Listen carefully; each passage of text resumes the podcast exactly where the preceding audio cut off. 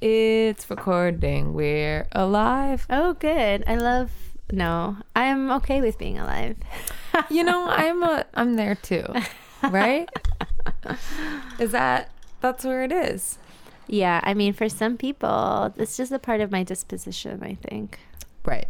Right. Fair. That is kind of a scorpionic like uh Is it? I don't know how many there. I mean, How many I mean, I guess there are cheerful, chipper Scorpios. My sister's husband is like a very ch- chipper, cheerful guy. I don't know if I've ever met a chipper, cheerful Scorpio. I've just met ones that are maybe more positive thinking or um, more um, high on life. Do you think that those particular Scorpios had like stronger Sag placements, perhaps? I have I have immensely strong Sag placements. Would I- you consider yourself high on life, Gala? I mean, I can get high on life, Mm. but I think that I I'm usually pretty low on life. But I think it's like a a gentle resolve. Like it's not like a moody, broody other water sign type deal. Like sometimes you know what I mean. But we'll talk about Scorpios when Scorpio season comes. I know when it's spooky, scary. spooky season. Mm. Spooky season. I love it. But right now, it's like it's just fall. It's beautiful fall. Hot apple cider. Mm-hmm. The perfect scarf. The perfect scarf season. what, what's the perfect scarf Thoughtful like? gifts. Well, it really depends on the wearer, right? Like Mhm. perfection is in the neck of the um, beholder. I do like a perfect neck. That's I mean, who doesn't? I mean, Mm-hmm. you know who probably would have a perfect neck? Who? A Libra. I bet so. I, I, know it's not their body rulership, but who rules the neck? Taurus. Oh, Mm-hmm.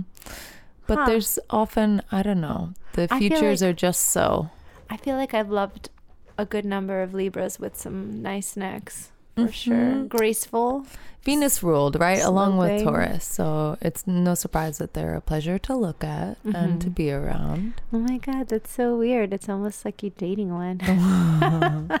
it's true, but I also, I've always liked Libras. I've had things Mhm. for Libras uh, most of my adult life. Yeah. My first girlfriend was Child a life. Libra.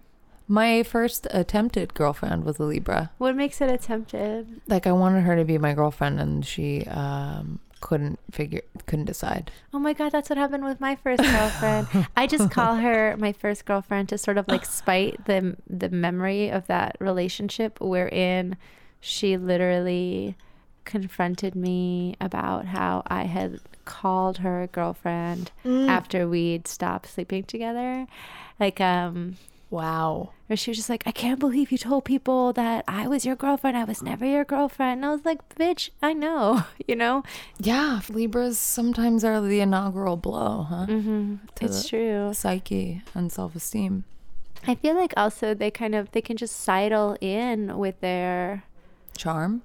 and, and they're sort of um they're kind of perceived elegance or gentleness like some Mm, something mhm. soft like a petal you know and then you just don't know how they have the capacity to betray you I mean, it's a big stereotype, right? That like they're flirts and they can't make up their mind, and then also not wanting to disappoint and then accidentally becoming involved.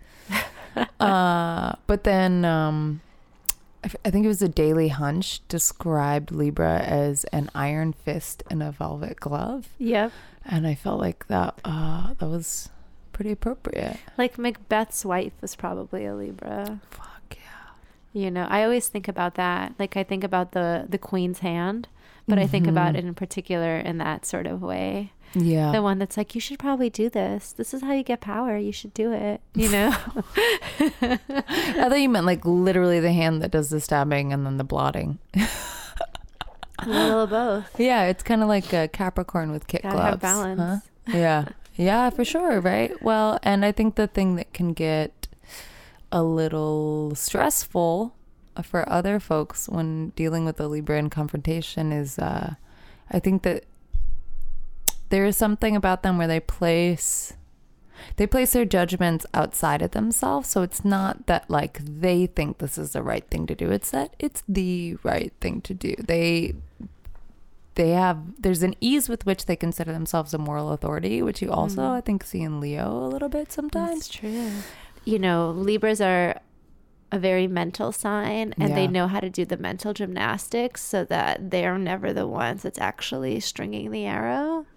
Mm, they're relational, but it's Mhm. also like their ability to. They're so proficient in relating and kind of gaming out. Like they have that skill of a Virgo of being able to like see how steps will progress, but then they use that like reflective quality so that like when you're having an argument with them, it's almost like they're playing against themselves. It feels like there's an ability to. Mm, preemptively imagine your argument and have a counter for yeah, which ready. you know, I mean, this is the thing. We're we're kind of fleshing out or pulling apart a particularly difficult thing about say you know, having disagreements or conflict with Libras one loves, but this is also what makes them good diplomats. It's not that I think that the whole idea of them being just fair minded or whatever, I'm not sure if I always buy it, but Mm. I think that they are very able to go into situations where conflict is highly expected Yeah. and figure out a way to use language and communication in order to consistently sidestep what would be Yeah. like a, a deal breaker. Yeah, they can parry pretty well, Mhm. and um, they also do kind of. They can take the kind of wind out of your argument, Mm-hmm. so to speak. You know, it's like they can anticipate and um, provide counter examples for um, any complaint you have against them or their behavior to the point where like you become frustrated and give up. Yeah. know?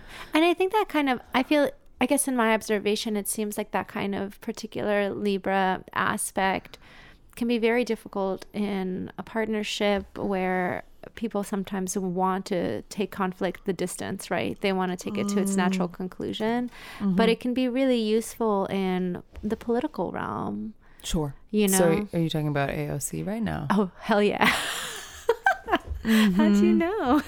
I was like, oh, who's a Libra? Who's like just, but yeah, she's got the Aries moon too. Though. Yeah. So that kind of gives her her like belief in herself, right? It just like it brings her there. But then she's kind of I mean, I just feel like she's always Well, when she's attacked, she's ready it. to defend. Too, Yeah. You know what I mean? And like so smartly and sharply. Yeah, but And- also like dignified. Yeah, yeah, Always with class. framed in a way where you can't really quite argue.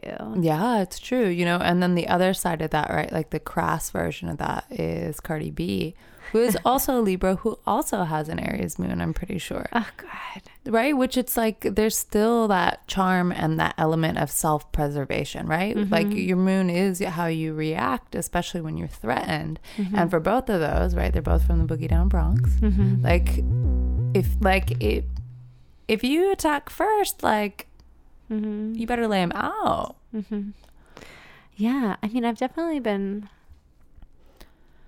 What I've what's been interesting to me recently, um, gays that are listening, is um, I'm not like a I'm not a super social media person. Like there's some things that I um, get really up on because I get kind of obsessive in true Scorpio, um, you know, whatever way. Way? Um, but I have noticed, I feel like Cardi B has more than usual been like flagging her sexual Yes. hunger recently on the internet and has definitely been nodding more than usual towards like her queerness. Mm. It just seems to me um, like the last couple of sort of more personal tweets I've seen have been sort of about, um, you know, how she'd like a third or how she likes like her women this kind of way or, Interesting. Do you, so. I have two thoughts about that. yeah. One of my thoughts is um, reclaiming your sexuality after the kind of um, desexualization that people like put upon someone once they're a parent, Mm-hmm. uh, particularly women, Right. Or like folks who like are able to bear children. But so it's like resexualizing her image post birth. Mm-hmm. Um, and then also like everybody's horny in Libra season. Why is that? It's true, but I also, I mean, are they? I would also say here's some other things I'm thinking about. Okay. I'm thinking about Libra's just generally sort of like relational social quality Mm. and her recognizing that like a bunch of her peers are more open about her their like particular behaviors and their desires and like their queer desires like Megan Thee Stallion just sort of being like hey what's So, up yeah. you know and then um Kehlani. yeah. also. So having that kind of like uh surround her and understanding and like, you know, Libras just understanding that Libras love to be included, especially Mm. if they deserve to be included.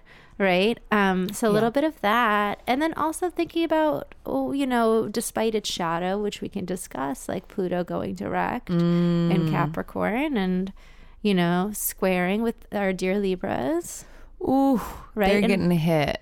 and what that can mean about um, certain kinds of attachments to like our identities, our shames, like things we want to hide about ourselves. Because it's one thing, you know, to sort of uh, gesture toward like being a freaky freak or just like having fun, and another thing to really own and double down on the fact that you don't intend to operate normatively in the world. Mm. Mm-hmm. Right. Especially as you are married with a child. Right. Yeah. Yeah, yeah, that's a good point. Well, and it, it does make you think about like I can't think about Libra without thinking about image and self image and Mhm. um the kind of uh control that they seek to have over that, right? Yeah. Like I I very you know, it's a stereotype, but like you don't really see Libras leaving the house looking a mess. No, you don't. But what's interesting to me, if we bring up self image, right, is the polarity. Mm, So, um, because you know, most of us, or many of us, know, right, that Libra's polarity is Aries. Sure. And Aries is considered sort of the, the proprietor of like the self image or whatever, Mm, like the mhm. instigator. Um, but Libras are known for curating their image. yeah. So that curating me- everything. yeah, but in in sort of relation to their to the to the presentation of the sort of like the package, right? Like right. it's a, But where Aries does not n- need the validation or the reflection to define themselves, I think Libra does. Like there's Mm-hmm. more concern for what another thinks about their self definition. yeah, but I you're right, and I also think that with what we see with Aries about the substance, which is fire, right? Like it burn, like it begins its own flame. Makes an impression. with air, it is about communicating something, Yeah. right? So there is a way in which I think It's deliberate. What? A, a deliberate. Yeah, Yeah. like that sort of self image curation, I think strikes me as a very um, intellectualized, like chess moves continuously. Mm-hmm. So it is about validation sometimes, it mm-hmm. seems, but I think also it's about understanding that. Um, your aesthetic imprint or impact mm-hmm. is one of the first kinds of impacts you can make on someone and wanting to figure out a way to get the relationships and connections that you aspire to or that make you feel more like you are kind of embodying the version of yourself that you want to be does that make sense Yeah, and I think it also is about a, sp- a specific idea or ideal that they're Mhm. communicating. Like I think that for Aries, the most important thing is to make that impression mm-hmm. and to define yourself. And for Libra, I think it's about like adequately and effectively communicating your ideal Mm-hmm. to the other person. It's like with it's like um you know whether whether it's that you're very smart or very talented or very fair-minded or very you know it's Mhm. like it's something specific and it's not like Aries is the impulse and there's like a second step there there's a refining Yeah. quality I think Yeah, I think you're right. I also think that there's something about that, and and as you're speaking, it just kind of comes up for me, is the feeling that like a Aries has a kind of naivete about their idea of what a self Mm-hmm. Yeah. is. They're like, I am, and there's only one kind Period. of I am. You know, like, and if that I am is changing, then that is the new only I am. Yeah, there's only now. And I think Libra is a little bit more intellectualized about what a self is. And so they're not too precious about like the, a self they've cultivated before, they've been rad ass. They're kind of willing to try something else on if that's what works. Yeah. Yeah, it's like um I feel like it just made me think about all the cardinal signs and I there I kind of feel like an Aries wants to be noticed. Mm-hmm. A Cancer wants to be needed. A Libra wants to be liked Mm-hmm. and a Capricorn wants to be respected. Mm-hmm. I'm only curious about this dichotomy, and I think it'd be useful to kind of um, mm, to investigate it for our listeners. Is it what is the difference in some ways between the Capricorn, Mm. I need to be respected, and the Cancer, I need to be needed? Because I do sort of feel like you could also switch them. Of course. You know, like you could also switch the. I mean, you could. I guess you could switch them all, but you could switch them all, right? Like an Aries would Yeah. prefer to be liked, Mhm. and a Libra knows if you don't notice them, they don't exist, yeah, right? Libras love to be noticed. Of course, but not. They don't want to be put on the worst rest list, Right. You know, they don't want to be noticed for being rude or obtuse. Although I would say that a Libra that's sort of purposefully kind of like anti beauty could rebel. Right, the like with a little Aquarius tinge, the Yeah, little like the- conforming nonconformist or whatever, well, yeah, but or also, breaking the right rules, right? Yeah, but also that sort of intellectualized idea of everything, right? So if their mm-hmm. relationship to beauty, if they're, you know, if they're in radical community or whatever, if their Yeah. relationship to beauty is um complex or Yeah. multitudinal, like I can totally see them being like I am making a statement by like doing this anti-beauty beauty thing. Right. They're like sh- um, Robin Tunney shaving her head in Empire Records, Mm-hmm. right? Where it's like that's still some really Well, actually, that's some Pisces shit to just cut your hair randomly to show like what's happening to you emotionally. It's also seemingly some Sagittarian shit. Britney Fair. Spears. Britney Spears. Yeah, you're right. But it's also some Scorpio shit to hold your own funeral, don't you think? Yeah, you know what? Maybe, but I think that a Scorpio would never. Do it in public. Yeah. You're right. It's too. Mm. Well, I guess that's for another Yeah, a- day. it- to, we'll I digressed. I'm sorry. Or it's not even digress. Spooky. Yeah, we're gonna do some Uh, spooky holding stuff. on our next episode, holding your own funeral.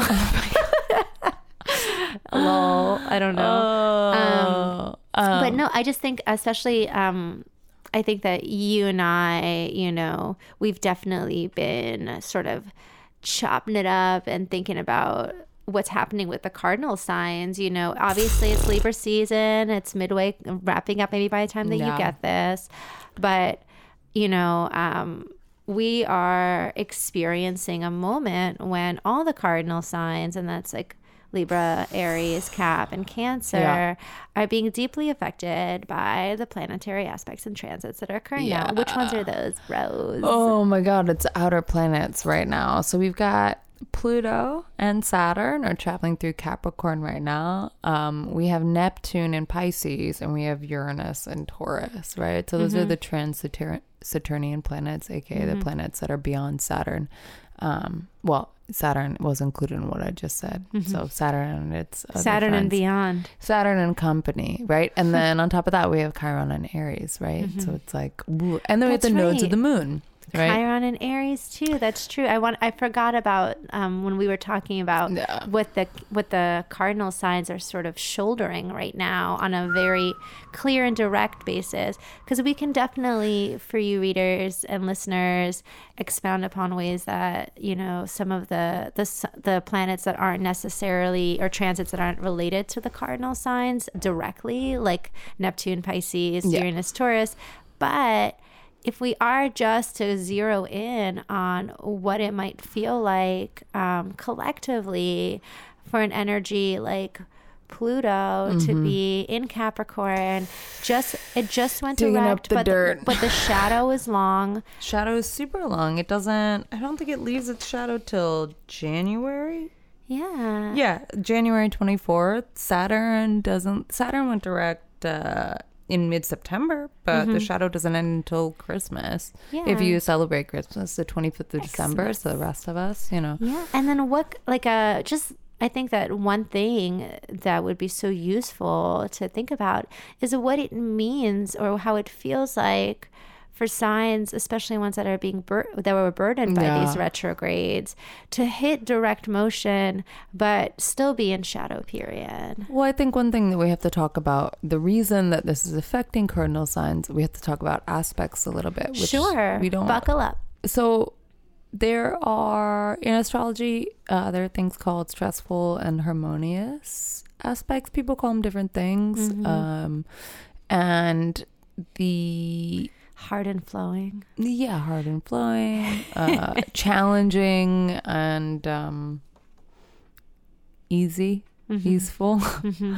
Uh, but basically, there's an idea that um, oppositions and squares, particularly, uh, are are difficult aspects, and then also conjunctions, depending on what planet is conjunct. Mhm. Uh, whereas sextiles and trines are considered more easier flowing. Certain planets like to work together, and then a conjunction might be great. Like uh, Venus Moon might not be too terrible. Yeah, it's kind of nice. it's kind of nice and flowing. However, um, Saturn Mercury might be hard. Mm-hmm. You know, um, Saturn Doesn't have to Jupiter.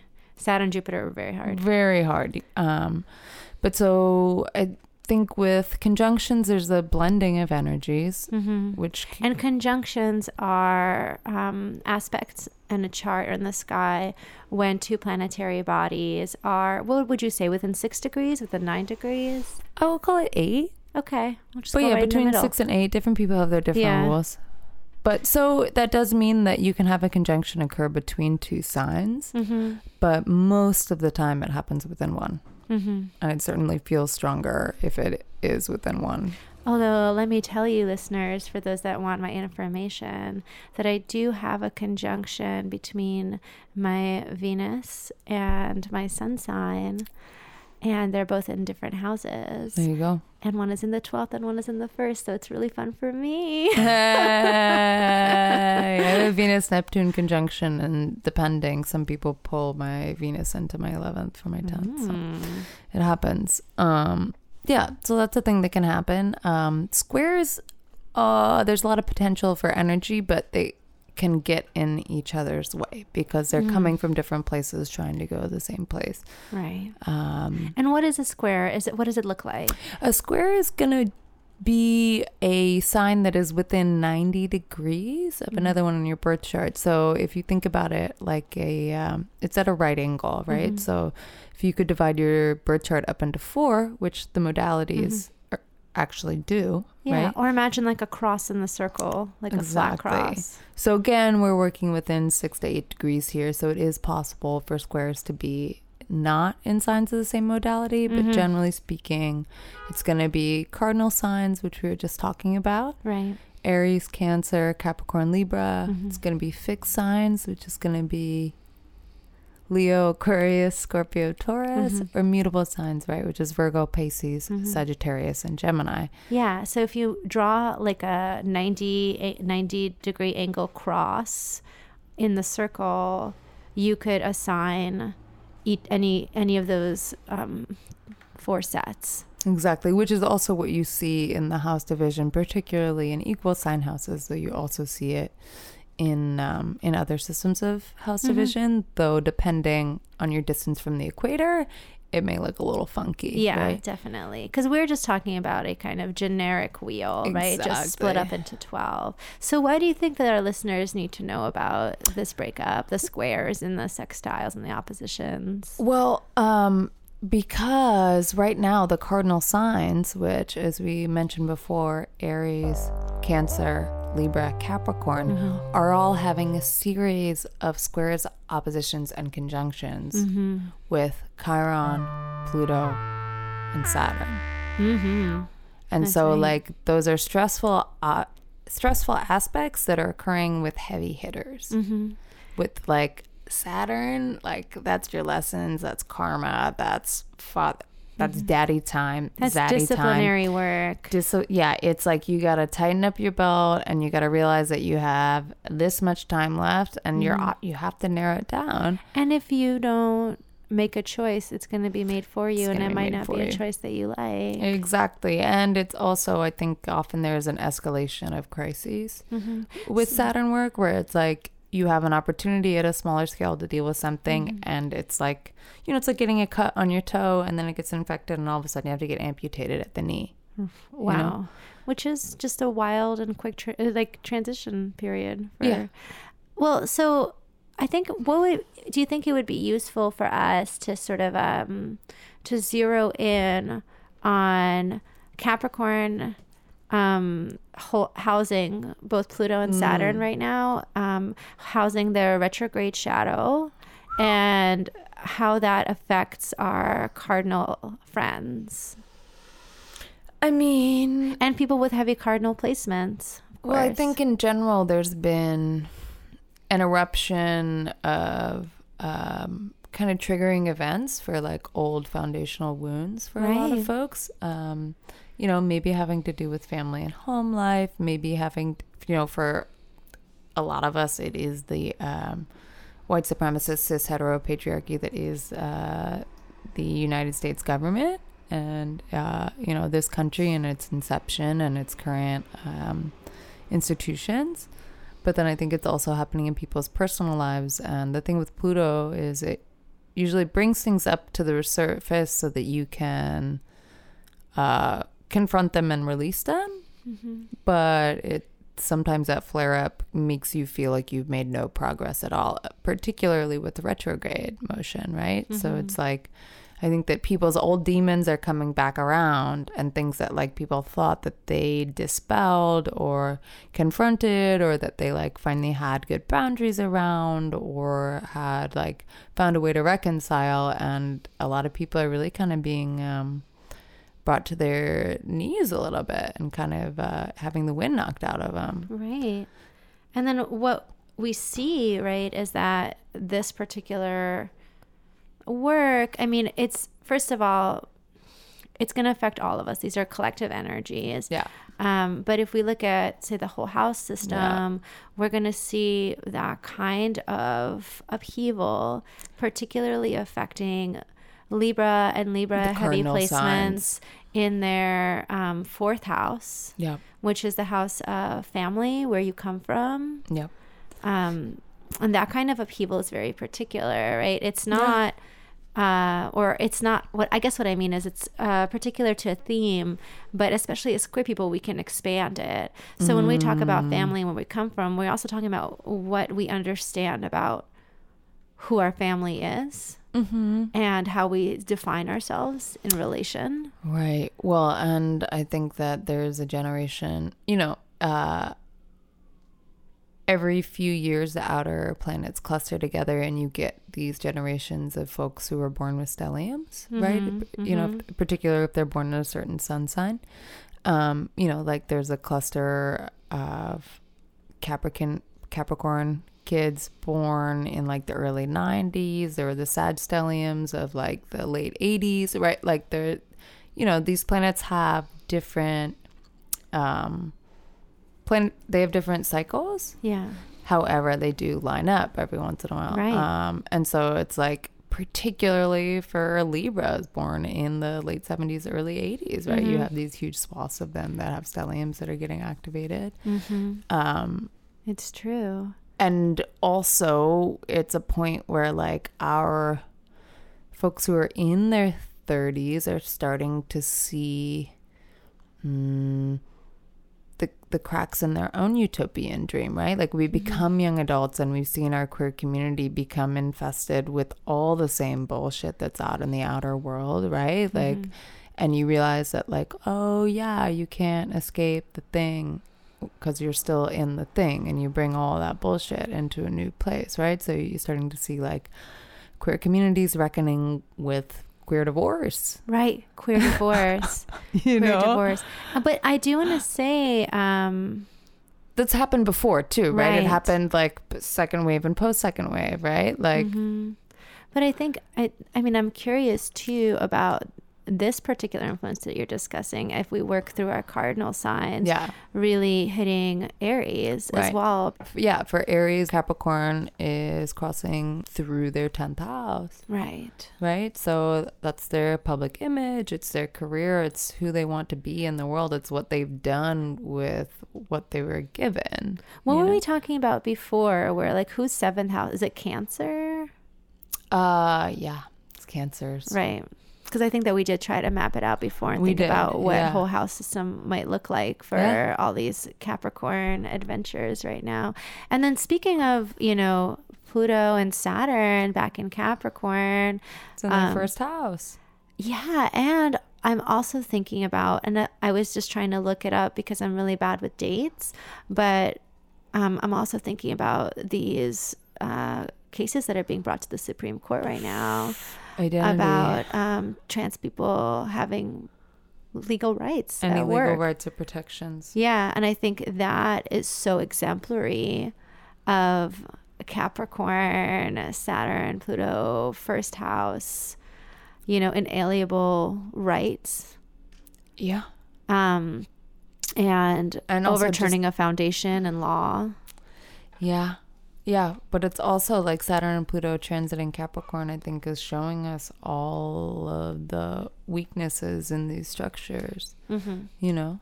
And Yes. God damn it, the GOP hasn't found every single one. But like, so is the Democratic Party through in- inaction.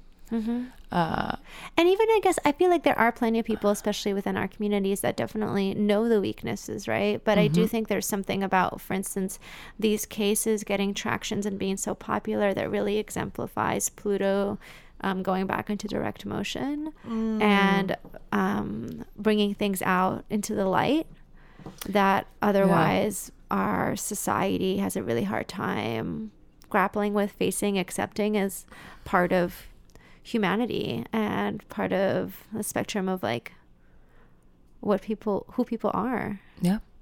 right Yeah, so all that shit's happening. Some stuff's direct, but we don't really get a break for a little while. And, you know, mm, thinking about Saturn and thinking about Libras and thinking about how comfortable Saturn is in Libra I'm kind of thinking about mm, the other side of that. But the other thing I was thinking about is Saturn return right. And like you know right now there is like this larger we're going through our nation's mm-hmm. pluto return in capricorn right? And there is like this larger notion of mm-hmm. like the chickens coming home to roost and karma but like mm-hmm. that's saturn right? Mm-hmm. And And what does that mean? i mean mean? or like it's hard. I, I i guess it's hard for me sometimes to fully grasp what we mean by karma because i'm just not Mm. sure i really like i've gone to this place in my white mind where i'm not really sure that i know what you know what karma Mm. Right. is versus what i've read or believe it to be Mm-hmm. um but it definitely it's definitely interesting to imagine what this process must be like for people who are witnessing a Pluto return um, on a collective level while also grappling with a Saturn return on a private level. Yeah. A Saturn return where Saturn is in Cap yeah um, where I think um, there's a real material affect. I, I I guess I'm thinking about the fact that my Saturn return was in Sag, yeah mine and too even though it was fucking hard, it had a lot to do with my mind. you Yeah. know, like um, my mind and my actions and my creativity, and I just uh, Capricorn is on the material plane, man. Like. right i mean it's like it's the limitations of your body and time and Your the world and your resources right i mean maybe not as much as like maybe saturn and taurus might you know But there is might something be dealing about with some credit card debt you know what i mean? right? right. Well and it's also like where did you think you would be at this time and where are you? And that hits them. It's it's a thing that has been socialized i think into us at least in america. I feel like there was always this vague idea that by 30 years old you should like have your shit figured out right? Yeah. But only people under 30 like thought that Mm-hmm. and then you like get past it and you're like oh this was why did why did they let me believe that that was necessary? So I wonder what you think about this because I think we have some similar timeline backgrounds, which I don't need to get into because you know mm-hmm. what I mean. But like, I guess something that I think about mm-hmm. personally, and then something that I wish to offer maybe some younger queers that are mm-hmm. coming from a timeline where they didn't have to fight so hard to identify, mm, right? Mm-hmm. Or they didn't have to leave their families behind, or they didn't have to like build new families Right. is that I never thought I had to be anywhere at 30 because when I was a late teen coming out, all my like 20 plus, 30 plus friends were fucking rolling around in the mud, like not knowing what the fuck was happening because the world did not make opportunities for them. And at mm. that time, you know, it's like everyone I knew worked at sex toy stores and, and dog walking, and that was great for them because they Yeah. had the hustle and they did their creative passion projects, like whatever. Yeah. But I think that a lot of that economy is still obviously really prevalent now. It's just that as queerness moves into the mainstream, I do think a lot of younger queers have been raised with this idea that now the They're world is like for us. else. yeah.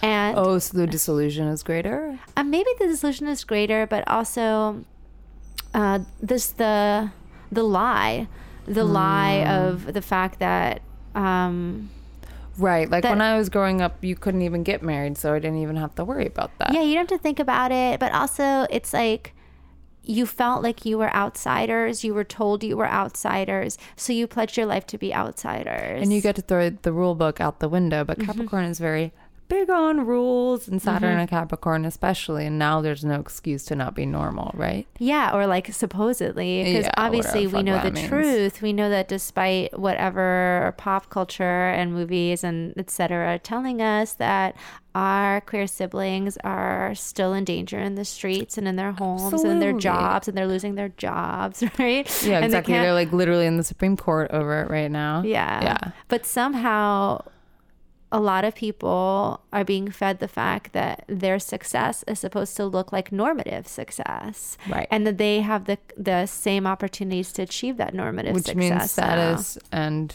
f- fame Mm-hmm. and uh, accumulation of wealth Mm-hmm. and privatizing it. But failure is our inheritance. Not to, I'm like definitely um, ripping off Jack Halberstam here. Hey, Um, thank you. But you know i just think it's it's true because you know whatever whatever we're fed about how it's all good now It's all a fucking lie. It's a Everything's fucking lie. terrible. and if you and if you try to succeed based on the standards Right. of like a normative world what does that look like for like your larger ethical code this is like some uranus taurus shit right Well, it's like, what is that quote? Like, being well in an unworld, well world there's no sign of health or Mm-hmm. something. Like, Yeah, uh, something like that. I mean, just the idea that Yeah. it's already it's unhealthy to feel like it's good, like it, it's all good when the world is falling apart. Mm-hmm. That you're not mad, like you're, it's not a form of madness to feel that crumbling. yeah.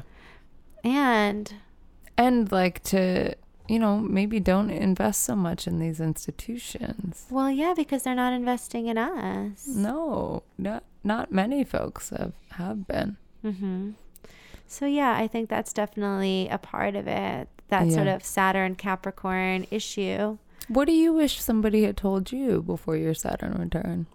Mm. Well, lucky for me, I what could- what what I have like a I'll tell you this the thing that I I tell everybody first because I I think it's like um a silly thing to do, which is that um I really thought I was prepared for my own Saturn return because all I did was date people going through their Saturn return from the age of like 17 on. Like I was like, "Oh, you're 28?" Yeah. oh, you're 30, you're 28. Um, and so I really thought that I'd witnessed enough Saturn returns that um, It wouldn't affect you. not that it wouldn't affect me, but that I sort of had like shored up on recognizing it and like um, confronting it in a different way because I'd spent so much time being in the car. you Yeah. know, like being in the fucking off the road car. Um, that being said, I think that one thing that I really want a lot of people who are inside their Saturn return to know, especially now because Saturn's not changing signs until 2020, right? Uh, tw- yeah, it's like it's not until the end of December of 2020. So there's Right. still another year plus. Right. And I think so, I wish what somebody would have told me is that It's not over till it's fucking over. It's not over till it's over. It's not your 28th year. It's not two years long. you know, sometimes some people's Saturn return, the fucking shadow of it, all that shit can last up to like four years. Yeah, I would say that um my Saturn return ended six months ago. Right on. Yeah. I Like say, you know what I mean? Like it had been out of Sag for a while. I'm a late degree Sag, but it's like Mhm. my Saturn return ended in like December of 2017. But like shit was rough up until yeah, and it kicks up a lot of fucking dirt you have to reckon with. I had to literally change everything in my life, Mm-hmm. every single thing, Mm-hmm. systematically. Right. I mean, where does where does uh Sagittarius fall? Uh. What house does it rule for you? Mm, it's my tenth, but yeah, it's my ninth and tenth kind of Saturn. So it's just Saturn and Uranus straddle my midheaven. Mm-hmm. Uh, Oh, so it's also your MC. yeah, because remember I have, I have Aries and Libra intercepted in Right. the first and seventh house. So then Scorpio rules the eighth, and I actually have Sag rules my ninth and tenth, and Gemini rules my third and fourth. Okay. Yeah, so Yeah. That makes sense then. Why it would upheave so much. exactly. It's like it's not, it's not really over until it goes into my until it went into my eleventh house, pretty much. Right. Yeah. So Until it changed all of your friend networks. yeah, exactly. So it's kind of right. And my Saturn, like my Sag is my first house. yeah. So it's just completely everything about my concept of self and how I and how I build my ego. And like it has made me do so much codependency work. Mm-hmm. God, I'm still doing it right now. I'm doing codependency work right now. Like I forgot that you can be codependent in your friendships. Oh shit. you know what I mean? Like I was Yeah. just like, cool, I figured it out. Relationship, check, check, check, Yeah, check, check. yeah. Uh, romantic relationships, you know, like doing well, great report. And then I'm just like, I don't, I don't see somebody for a long time, and then I'm like, who am I? Do am I worth love? Yeah, I mean that was a lot of mine too. Mm-hmm. Like a lot I had steered clear of it and romantic stuff, and then it was like, oh, but oh, my my fucking friend circle is a mess right now. Right. Yeah, So yeah, I do think that one thing that um, people who are in the midst of their Saturn return are preparing for it because the shadow's already being cast on the people who are going to have their next Saturn and Aquarius probably, or it's like building up. That's a it's long, it's long definitely transit. building up. Yeah, Um, it's just to know that it. You wind up to your Saturn return and you wind down and you it. wind down. So and it's there's a some long, people. It's a long aspect. It's a long shadow. Well, and there are some astrologers who believe that, like, then again, when you have Saturn square your natal Saturn, so seven years after your Saturn return is when, like, you get your, um, I don't know, you you get the bar test or whatever, where it's like, did you learn your lesson? So that same shit comes up again, and hopefully you have learned and you put changes in place and you are resourced enough to be like, wow, this would have destroyed me seven years ago, and now I'm just like breezing mm-hmm. through it. But it's like. And then it happens again when you're fucking in, your, late 50s. Yeah, and I think the thing that you're describing, right, about that the Saturn square, that's energy that's coming up for the cardinal signs right now. Exactly. So the Saturn Libra generation right now is Mhm. getting that square. hmm And like, it sucks. Fun for them. yeah, you know, but if anybody can handle it, Is is that is the is that square affecting Aries in the same way? uh, yeah, it would be, wouldn't it? Mm-hmm. But, you know, slightly different. It's more internal. Right. You know, so it might be like weird family shit coming up again or insecurities. Whereas with like, is that or just right? like your, No. I feel like for what I would imagine. Oh no no never mind. is your public self-image. Yeah. Just Sorry, sort of. Libra's insecurities. I mean, everyone's got insecurities. Yeah. The other thing is like, Excuse me. you know, it's an axis. Yeah. So, X is axis. or a complex. X is axis. X is axis. X is access. Uh, yeah, I guess. So we just feel for you out there. We're not cardinal signs. We love them. We have them in our lives and we feel for them. Yeah, and I would say if you are going through your Saturn return, um, a thing that I wish somebody had told me is if you're in any way able to, go to the dentist. Dang. Saturn rules your teeth and bones. Mm-hmm. Um, and you know, before your 30s is a good time to try to catch stuff. I know that that's fucking healthcare in this country is atrocious. It's a disaster. But if there is um, a dental school or something where you can go and have students check out your teeth, do that, right? Oh my God. And work on your posture. Mhm, Work on your bones, posture. Like really, really become attentive to the way that you are physically holding your spine. because in 30 years, by the time your next Saturn return comes around, like that's gonna be Yeah. big. I've got a part of my neck that just won't pop in anymore. Let me tell you what. Exactly. uh, and the other thing that I would say is um, try and listen. Listen to the whispers so that it doesn't have to be a tornado of Saturn. Like, I mean, siren. I just said tornado of Saturn. but like, I thought that was your I thought that was your new phrase. I was like tornado of Saturn. no, but like every single major issue that I had to confront during my Saturn return was a, a culmination and it was an avalanche that was preventable. Right. It was it was all on similar themes and it was all things that like I could have nipped in the bud and not had to completely restructure my entire life. I don't know, but do you think as a fixed sign, I find that I really won't change unless some shit like smacks me real hard against the head? I mean, yeah, that's the problem with inertia, but I Yeah. but you know, I I think that Like I know it's not two right. thirds of these people aren't fixed signs, I right? know. like if you're if you're a mutable sign and you're fucking flexible, uh, yeah, you have no excuse. Just change your fucking life. you know, and if you're a fucking cardinal sign, like you got no problem getting stuff started. Mm-hmm. Capricorn, you love some hard work. Right. They're kind of doing the best out of the four, only because Caps are doing the best. no, but I think that it's their stasis. out of the cardinals. Out of the cardinal signs, they're like used to being miserable and comfortable in it. So it's like, what's the difference? yeah, they're just kind of like frantically zooming from spot to spot, being like, "What can I do now? What can I do now? What can I do now? Can I do this now?" Or like, I have to do this now. I have to do this now. I have to do this now. Right? Yeah. Like, I don't even know if there's a curiosity so much as like a duty. What do you think? What do you think is um? Doing the worst. Yeah, Who do you think's doing the worst? I don't know. I think that um. Is that a cat? Leo's? But we were talking about cardinal signs. Oh, cardinal signs. Uh, um, I think that the indignity of the suffering can be wearing on some Libras. Right. I think that with some Libras, they might believe that they don't deserve to have to deal with this shit Right. because they've been so good.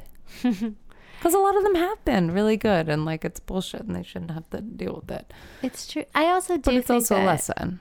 Um, I think that the North Node being on Cancer is giving Cancer some sort of like um, gut intuitive, like move forward, you got this, like you can change it. And meanwhile, all this weight is pulling on them. Mm-hmm. Yeah. But I do think that that gives them a little bit um, more integrity about what they're going through Okay. than um, than Aries and Lib- Mm. Libra.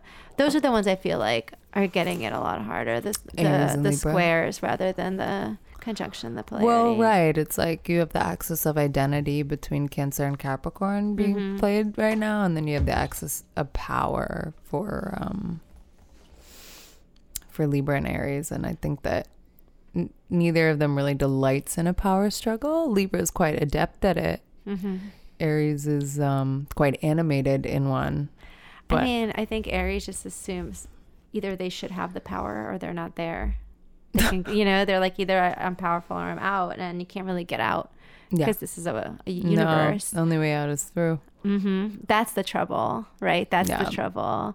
Uh, but yeah, I think that I think that the mutable signs are doing pretty fucking great, actually. Well, yeah, they've got this pump up from Jupiter, and even an opposition or a square from Jupiter, like depending on what it's in, yeah. you know, it's not necessarily the worst fucking thing in the world. Like I think of I th- I actually think as always of the mutable signs, probably Pisces is the one that's sort of like Struggling the most. well, definitely isn't uh Well, Neptune is just like, would you like to dissolve with me? Yeah, like- please. and then they're like trying to expand, but they're like, but there is this ether. Mhm. there's sort of a pull to um Drown it blissfully. Sure, but also like a, a pull, a pull A to pull. a pool. I'm sorry, I had my Russian accent on. Gotcha. Um, this pool, there's a pool to uh, kind of to make a couple of the same mistakes again, just just to see. Nostalgia's sake. yeah, right? like sen- like the sentiment of that. yeah, that makes sense. Pisces might be, you know, Virgo is trucking along.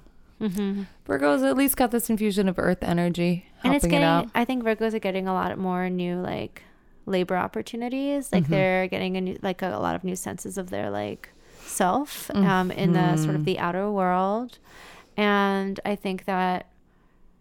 Um, I think that Sagittarians are actually in a real like in a big sort of like emotional growth spurt right now. Mm-hmm.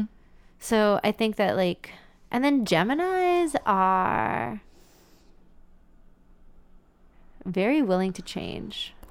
Yeah, that's kind of. I just feel like they're a little bit in um in a blind spot, right? Mhm. So Gemini is just kind of floating between Chiron and Aries and Uranus and Taurus, and is kind of like It's- Right. ju- you know, it's like if you can't see my mirror, I can't see you, or whatever, right?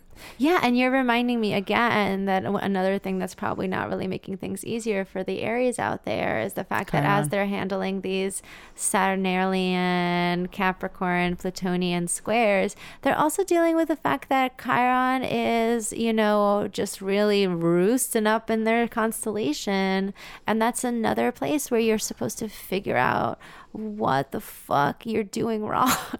Yeah, and and so they have this pull of the North Node on their IC, Mhm. right, in Cancer. Mhm.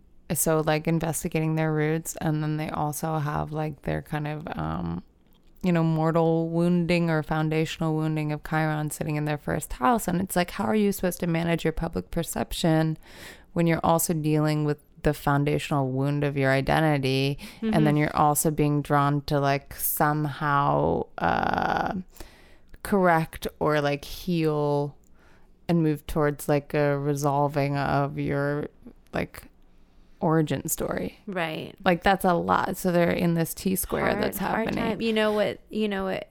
You know what the Aries that are flourishing are doing? They're making more art. mm, mm-hmm They're creating more. They're like doubling down on their creative ventures yeah because that's the place, right, where like the public self and the like, and the wound yeah, yeah yeah yeah that makes sense and you know maybe also they're learning how to collaborate and getting a little balance with that seventh house stuff you know stop, collaborate, and listen. Just kidding. They don't know how to do that. so, okay, so it's immutable. What about fixed signs? What's happening there? Scorpio's getting some sextiles, oh my gosh. So they're making mud. I think Scorpios are definitely like in mud. They're sort of cooling in it like a pig would. Yeah. They're just like mud. Yeah, totally. And they're like, oh, we're digging through dirty secrets. Great. My favorite. Oh, this thing is foundationally flawed. I'm not surprised. Mm-hmm, In fact, yeah. like, let me get my fucking sketchbook. I'm going to draw this thing burning to the ground. Yeah, the aspects aren't like heavy. No, They're and they're not really involved in them. I mean, they're able to like work with them, and I think because Scorpio li- lives in the dark, when the lights go out, they can get around just fine. The lights go out. but I do think that, you know, with Capricorn, technically it would be hitting their like wouldn't it be hitting their third house? Yeah, ish. Yeah, if we're Mhm. talking about whole sign houses, Yeah. yeah. So a lot of that um a lot of that sort of Saturnar- Saturnar- Saturnalian Plutonian energy is hitting the ways that they want to connect and communicate with others. Oh, for sure. But So it's not like a, a lot of a sort of material upheaval. It's very No. mental. It's very mental, but it's also they're they're suited for it, Mm-hmm. you know, and they generally don't shy away from um, putting effort towards intimacy. Right, and especially with Pluto being like Scorpio's hidden ruler, the fact Yeah. that Pluto's in Cap, they're like, well, this kind of sucks, but whatever, I'll work at it. Yeah, and like it. they both got dark humor going for them, so It's true. So yeah, Mhm. I think that Scorpios, it's like it's all in the mind. They're not having to kind of lift a lot of you know um, like the ordinary life burdens in the same way, or kind of large colossal tower Right. experiences. well, because it's also not you know the angled houses Yeah. are the most powerful houses in your chart, so it makes sense that the cardinal signs are getting walloped. They're just getting walloped. Wallop. Okay, but here, like, uh, hear me out. So if Scorpio is a fixed sign, isn't getting walloped, why is Leo so walloped? what's what's walloping Leo?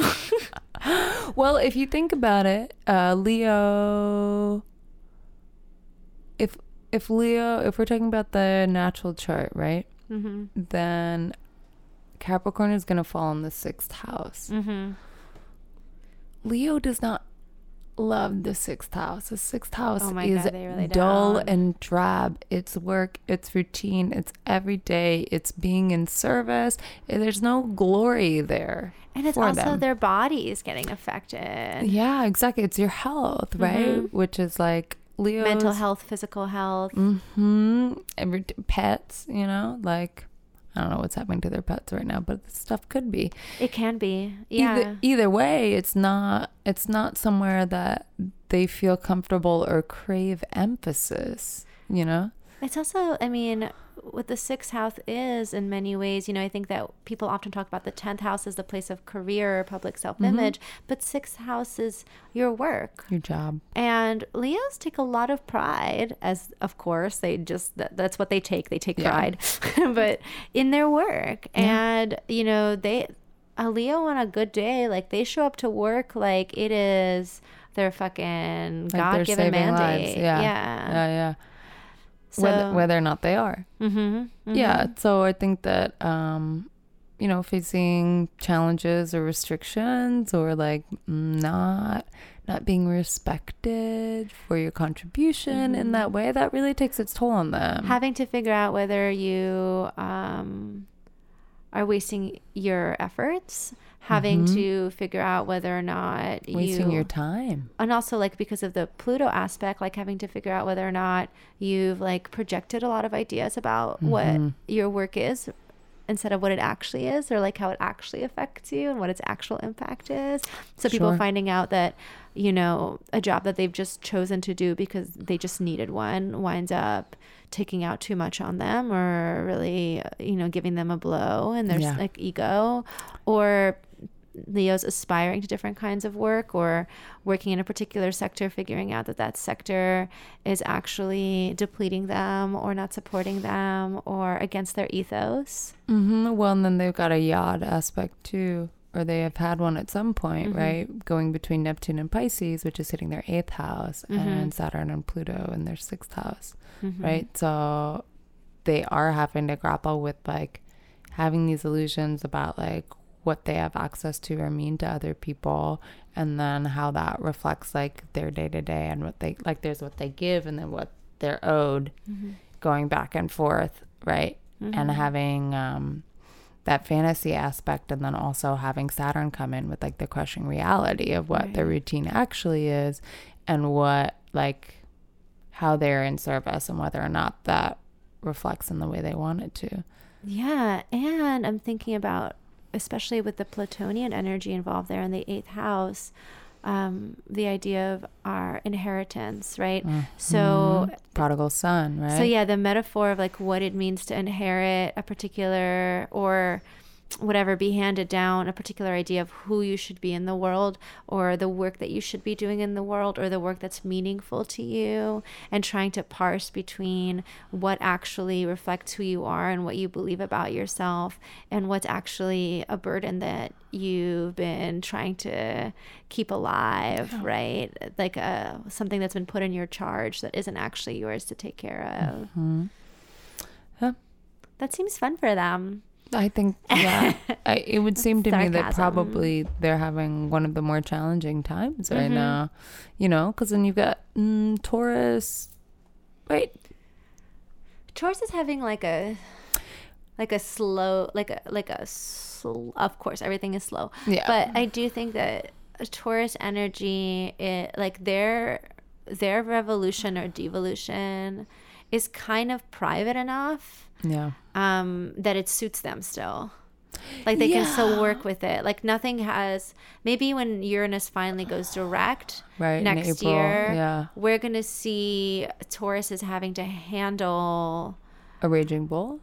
Their their own rage. Like Taurus is having Mm. to handle something outside of themselves or really step outside of that kind of the brewing process of change. Yeah, and I think where we're going to see the friction with Uranus and Taurus is Taurus really does like to be comfortable. They work hard, they're goal oriented oriented. They will like see something through to its fruition. However, they need desire, crave amenities. So I think and Uranus, you know, if you're rapid change and revolution and leaps of logic and um intuitive expansion, um, there's going to be periods of discomfort. And how does a bull deal with that?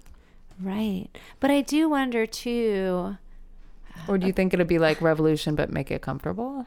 I don't I don't know. I think that this is like a funny thing about Taurus, right? Where as a Taurus moon, for instance, um, I can always like I can always figure out a way to make you physically more comfortable. Like it- like I can always be like, you know, if you just move that pillow like one foot. Yeah, you know. I, I in terms of literal material comfort, I'm aware. Mm-hmm. And I think that Tauruses do have a sense, especially of hospitality, Mm-hmm. of creating spaces that are comfortable for others. Yeah. And also really having reverence for things that um, materially can uh, signal or stimulate a memory of comfort for them, which is why quality is so nice, like the way that a fabric feels, the way a scent hits home. But I also think Tauruses are consistently putting themselves in uncomfortable situations. So there is this dichotomy of like um, what they privilege, um, what they prefer, and then also how they um, how they sort of uh, grow, how hmm. they build their emotional lives. And I think maybe a part of it is that they're so convinced that they're the connoisseurs of comfort and energy saving that they are willing to continuously convince themselves that they're comfortable and easy when they are not. All right. You know, it's that stubbornness. So they're like, it's fine. I can deal with this. I can figure out a way to make this comfortable. Well, there's also the idea of endurance, I think, Yeah. right? And so that that does, or like um, not as much as a Capricorn, but they still can get into the delayed satisfaction yeah. of but- like, oh, I'm gonna wait until this feels really good. Yeah, but also I think that they're able to figure out a way to make even the worst, shittiest situation, like to find a spot. You know, it's like if They're you're gonna find a, a spot to curl up and take a nap, or they're gonna get a snack and break. then like wake yeah. me when it's over. Yeah. and then like when it's over, their whole house is burnt down. They're like, fuck, huh? and they're like, well, I guess I'll just build another one. I love them. I love them. Me too. They're my siblings. Yeah, they're awesome. I uh, I've been working with the Taurus lately, and it's been great. He's super sweet, uh, but also just like we eat well. He buys me nice coffee. We take good breaks. We get to good stopping points. We get quite a lot done, but it's also like we don't stress. No Yeah. stress. I love that. Um, you know, we forgot one sign. What? Aquarius. Oh my gosh. Is that the only one? I Yeah, mean, we didn't we talk did. a lot about like all the other non cardinals, but I will happily go into Aquarian land with you. I mean, we're just having some 12th house shit. It's like the deep Mhm. psychic spiritually inherited garbage is But I think it's. I mean, filtered through, but then also like we're refining our attunement to the collective unconscious. I think. mhm. Like, yeah, I feel like um, much of the past couple of years has been like a huge philosophical and psychological uh, excavation and um, mm, reconstruction right. and deconstruction and disintegration. Sounds fun. Yeah. I mean, yeah, I think that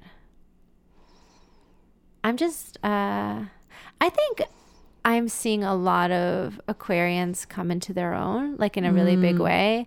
And sometimes, especially if you're post Saturn return, that can look really good, like after a long time, right? Yeah. You know what I mean? I do. Um, but I do think yeah, that if you're- cheekbones are popping. People are getting a glow, right? Saturn rules the skin. Right. But I do think that if you're not post Saturn return an Aquarian, that coming into your own might be really painful.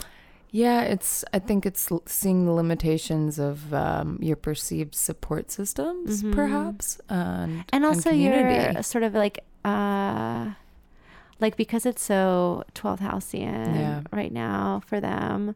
I would- crisis of faith, probably. Yeah, crisis of faith, belief systems, um sort of a I mean, the the what do you call it? Like the sort of the conflict between the desire to surrender mhm, and actually like self-actualized. the the will to to like begin to get into act to be your your your most authentic version of yourself. Right, and kind of um, discerning whether this is an end leading to a new beginning or an end leading to an ending, right? Because there's an idea that uh, the fourth house is a Mhm. house of endings, especially in horary astrology, Mhm. right, where people predict timelines. mm-hmm. and um, there's kind of an idea that the tw- when things are transiting your 12th house they're either kind of preparing for a reset to start a whole new cycle the things that will survive and the Mhm. things that are not going to survive this new cycle are getting ready to be laid to rest the next Right. time they transit your fourth house.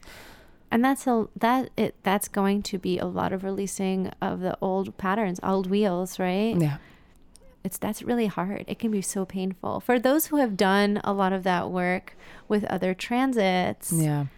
you know this moment can feel nostalgic yeah but yeah but also rewarding. Like um you know but i do think with some aquarians for whom this work is new. cusping yeah. in a different way yeah it can it can definitely feel uh like uh lacerating. Yeah, but um, you know, I think a thing that you need to remember is um for the Greek definition, crisis means like a separation or a choice. mm-hmm. And I think that that's really valuable because when we think about it, I think it's easy to go to like, this is a disaster, right? When in Mhm. fact, it's actually a defining moment and it is a, um, the impetus or catalyst for growth, right? Mhm. And uh, and I think if you're able to see those difficult choices or moments as if you if there's some small part of you that's able to see it as an opportunity for growth rather than a disaster or a mess that you have to clean up Mhm.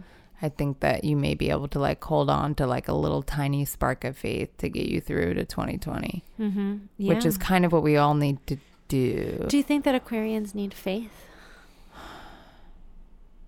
no not in the way like a Pisces or a Sag does yeah what do you think aquarians need to get them through to 2020 Hmm, I think they need a community, and I think they also need a cause.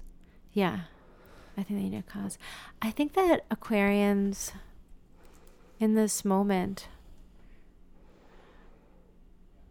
especially the ones going through it on like a Saturn cap level, my instinct is what they individually need is to feel seen in their singularity in a, like a very deeply intimate way Mm, mm-hmm. um, which can be difficult for people who might not be in relation like an erotic or romantic relationship Right. um, but i think that this is definitely right? That that coming from 12th house into first. These this is like the year where they have to be able to kind of surrender Mhm. and still still keep track of who they like who they believe themselves to be or like who they want to become at the Mhm. end of it all. Yeah, well, and I think I think there needs to be uh I think they need to be okay about not knowing right now. Mm-hmm. You know, which it's like if you're experiencing a crisis of faith, the hardest thing for you to do is believe, but this is like when you kind of need to do it the most, right? Um And yeah, and I, I just yeah, it's all going to become clear. And I think that Aquarians clear. still haven't quite found their role Mhm. yet in the in the revolution, however it looks, but can't have one without them. It's true, but I do I do think I do think that something that with all that going on and all that's that sort of quest that um, allowing deeper intimacy is really Mhm. key Yeah. and understanding if it's not about allowing then understanding that the the need or desire that they have for a deeper intimacy is very um, valid and legitimate and that they deserve it like they don't have to kind of surrender to like the big collective intimate picture entirely What um what have we learned? Is there anything we need to what have we learned i don't know with? Is there any any parting gifts? Is there any last little bit of attention you want to give to Libras so they Oh don't feel too sad that It's that we didn't focus on them? Oh my gosh. It is true that I feel like we kind of started this episode with being like, why is it hard to fight with a Libra? Yeah, it's true. so I think it would be nice to talk about, um, first of all, all the wonderful Libra things, um, aspects, traits, whatever, and also some Libras that we love. I mean, they know how to work a room, They know how to work a room. but it doesn't feel they feel so sincere when they Mm-hmm. do it, you know? Like mm, it's not a used car salesman, I think which can be confusing. it's for for Aquarians, I bet. yeah, very much. I think that um, Libras are the best gift givers for me. So I don't know what it's like for all signs, but as a Scorpio who can be very suspicious, especially about other people's belongings, Yeah. I do think that there's something about Libra's grace and generosity and commitment to beauty where like when they give me something especially if it's something that's like an adornment Yeah. i'm like oh you really just want me to have this like there's no ulterior motive here or if it's not anything like that like it could be a gift to um, communicate their affection because sometimes they can have a difficulty with actually communicating their more intimate or deeper more vulnerable Yeah. like feelings.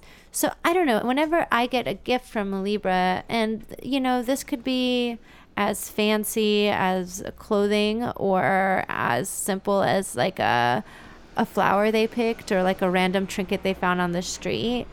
Um, I just find their gifts so um, without affect, like Yeah. so genuinely in the spirit of They're classy. yeah, too. like transmitting pleasure. It's always like the appropriate restraint too. They Mm-hmm. like know the right amount of gift to give for Mhm. the uh for the situation. Like I I'm um I can become an anxious overgiver. mm-hmm. Like I will pick something out and instinctually I'll be like, this is right. And then like three days before the time to give the gift, I'm like, it's not enough. I need more. Mm-hmm. And then I'll get like I'll go out and spend like a hundred more dollars for no fucking reason. You know, Mhm. just because I'm like petrified that I like I won't have given enough or it won't be important enough, you know. Oh my God, it's almost like your Aries Mars is intercepted. It's so hard. and you're in Pisces. Yeah, it's like it's Oh, like a real like literally disaster. that description. Yeah, exactly. And it's like, um, you know, uh, yeah, the gifts are really great. The style is so good. They're like the easiest person to bring anywhere. They give you the right amount of attention, but also have no problem making friends on their own. Mm-hmm. Ah, they're fun to flirt with. They're fun to talk to. There's really like um they're really smart. And what I mean by smart is um a particular sort of uh practice of intelligence that Mhm. draws me to others, which is curiosity. Mm. So I just think that Libras, like Sages and like Geminis, um, are a sign that is interested in almost anything. yes. And uh, for me, especially as a Sag dominant, that can be so exciting and so pleasurable because there's really never a dull intellectual moment. Totally. We can just go down a rabbit hole exploring the smallest possible thing and make it exciting. Yeah, it's kind of like the warmth of a Leo, Mm-hmm. the self control of a Capricorn, and the curiosity of a Gemini. You know what I mean? Like, I mean, I, I almost know what you mean, but I actually think Libras can be very cool. right? I like it. The warmth thing is the thing that throws me off. They can be cool, but they can also be warm. And that is like, it's the two sides of the coin. It's the Queen of Swords, right? Mhm. It's that kind of like sharp cutting energy. And when they're ready to make a point, they do. I when I say Libras can be cool, I don't actually mean when they're um, retracting their friendliness. I mean that often on a first impression, a Libra is sort of cool, like looking at a lake in the morning. Like there's a coolness Serene. there, yeah, placidness. No. And when they get to know you or start to have affection for you or you have mutual affection, um, there's a sweetness. But that sweetness and friendliness can still feel kind of cool. Mm, impersonal. It can feel impersonal to the people who like um, don't have a lot of Libra experience. Yeah, that's fair. I guess also a lot of Libras I know have prominent Leo placements. hmm Um, but I still do you think that I still think that maybe a Libra is the warmest of the air signs, or do you think that Gemini is warmer? Um, I don't. I feel like that this comparison's going to get me in trouble, but I don't. I don't know about. I think that we have. This is like I'm to like a Libra Mars. It's like we'd first have to discuss like what What warmth. constitutes as warm? Yeah, what warmth means to you because I think that um, Gemini's are actually for me the uh, They're the most eager to engage. yeah, the eagerness to engage can make them the warmest in like a large party scene. Like they're the ones to be like, hey, like they're just like open, gregarious. And um, they can get conversation flowing really quickly and freely because they don't get stuck on um, their ethos as much as like an a Libra can. So then that the conversation can feel very warm and inviting and like consistently moving.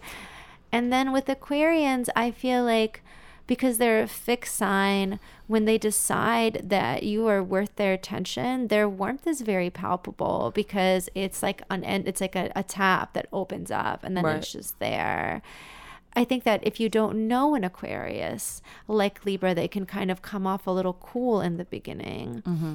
But I've I just feel like um there's something uh because Aquarians also mature a little later.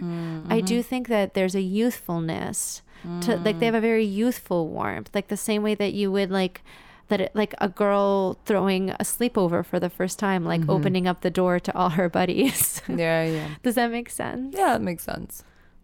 So I'm not sure who has who's the warmest, you know? All right. I can't say. All right, that's fair. That's fair. okay, who are your favorite Libras? My favorite Libras. Um You mean like famous people or just people? I mean, you know what? I guess we should do famous people because a lot of our listeners don't know. Just like if People we were just we to sit around talking about the. well, I have one favorite Libra and she knows who she is. Oh my god, who could it be? You'll have to guess. It's a mystery, building a mystery like Sarah McLachlan. Oh my god, the Lilith Fair article. Sorry, okay, we can't talk about. I know we can't talk about this. We'll talk about that uh, next episode. Yeah, Um, Scorpio spooky Lilith time. Exactly. I mean, right now I'm really loving AOC. Oh, You know, and Cardi B. I mean, I loved her since day one. Who who doesn't love a Libra? Uh, Mitski can't go wrong, right? she's a very good Libra. Um, okay, so that's a couple. Uh, Tessa Thompson, your favorite. I love Tessa Thompson so much. Yeah. I just do. I just think she is so fucking cute. And I think she's always giving us like Instagram gold. Mm-hmm. Um, always like taking pictures of like are there sexy queers that are in her aura so we know what's up? Like dressing up like a fucking dominatrix. Yeah, that was cool. You know. Oh, and like uh I don't know. I just I'm just grateful for her. That's good. That's good. Any, any and you know others? what Janelle Monáe is too. Oh, she's a Libra as well. No, she's a Sag, but they have Oh. a Libra for Sag journey together. I see. I see. That appeals to you. Well, it was just Tessa's birthday. Not that anyone needs to know how much I care. Uh. um, and so much of her Instagram stories were like uh, Janelle Monáe like congratulating her on her That's birthday. cute. And I was like, you know what? Thank you, Tessa Thompson, for being the Libra celebrity in our lives Yeah. who's like willing to gossip about yourself to us. you know? True. Thank you. Yeah. I Yeah. appreciate you. Share the love. Well, if there's a Libra in your life, make sure they know how much you appreciate all their love words of curating, validation. all their culture, all their gifts, whether it's Mm-hmm. their physical presence or literal presence, right? hmm Mm. And just hang in there till 2020. If you're going through all this, all these squares and oppositions, you know, Mhm. in a couple of years, you get to laugh at everyone else. You'll oh be in that God. blind spot. If we're here in a couple of years, you can laugh. Yeah, hopefully we'll be like the wolves in Chernobyl, just trotting around unbothered. Rose is over and out with the Aquarian content. Hopefully, we'll be radioactive feral animals. In case you are curious about Rose's plan. That sounds nice to me. hmm All right, I don't hate it. Um, where can people find us? Okay, they can find us at Big Dyke Energy on Instagram. Big Dyke Energy Podcast. It- yeah. yeah. At Big Dyke Podcast on Twitter. It's true. You should follow us. Who I- knows what can happen? Yeah, you can email us. You can DM us. You can uh, do all kinds of stuff. It'll be great. We love it. We love it. All we right. love you. We'll see you next time. Okay, bye. Bye. Big Dyke Energy is recorded and mixed by Rose Blakelock and features original music by Knight of Cups. It is no measure of health to be well adjusted in a profoundly sick society. There's a quote by Krishnamurti.